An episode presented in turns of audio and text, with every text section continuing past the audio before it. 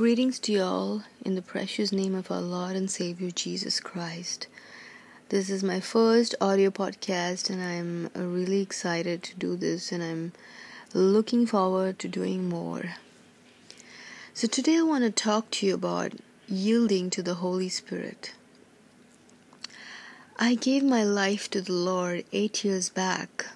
I still remember the day, the date, and the evening, and the place where I recognized my Creator, when I realized how much I was loved by my Creator, and um, I was convicted of my sins. And surrendering my heart to Christ was so easy because His love was so strong, was so real that I couldn't resist His love and and I, with all my heart, gave my heart and life to Him. And, um, you know, I'm sure many of you can relate this this birth experience, this born again experience, where you're convicted of your sins and um, you surrender your life to Christ. But I believe that your surrender doesn't end there, it starts there. Your Christian life starts when you surrender on a daily basis. You know, your surrender doesn't end when you accept Jesus as your personal Savior, but it has to be a lifestyle. Like prayer has to be a lifestyle just like that surrender has to be a lifestyle. And uh, in my initial days of my walk with god there was one person that i was very drawn to was who was Kathryn Kuhlman. I would read her books listen to her sermons and and just read about her. And she was one living example of of a surrendered or a yielded vessel she was completely yielded to the Holy Spirit. And that's all that it takes. That's all that it takes. You know, the Holy Spirit has been leading me to pray this prayer, not just once, but on a daily basis. That is, Jesus, I want to hate what you hate and love what you love.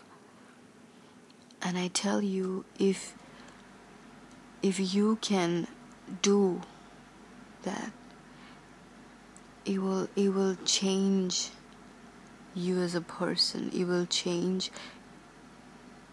your perspective your life. Because you become automatically yielded to the holy spirit. When you do what pleases him and when you when you do things that does not grieve his spirit.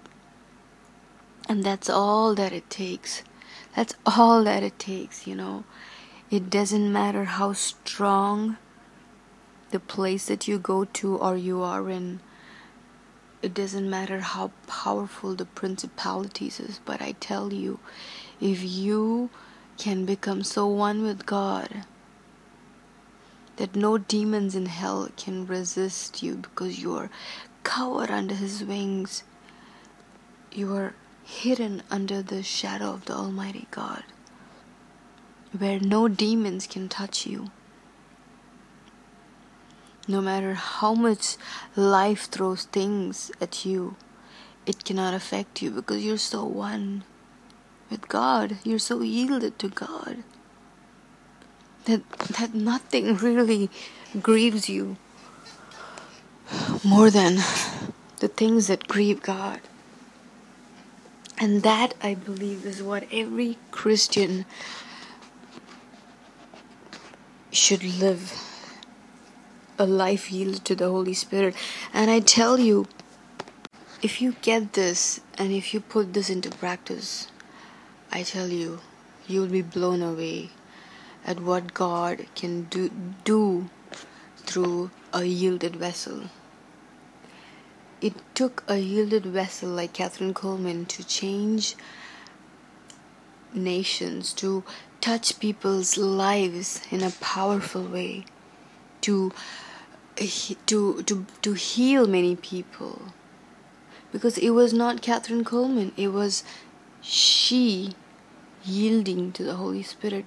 In other words, she was so hidden under God that that it was easy for God to use and or to move through her. And I encourage and I pray this with all my heart that we will be yielded to the Holy Spirit completely on a daily basis and to keep him happy all the time to please him to to see a smile on his face to be completely one with him should be a prayer of every believer and a heart's cry of every believer. God bless you.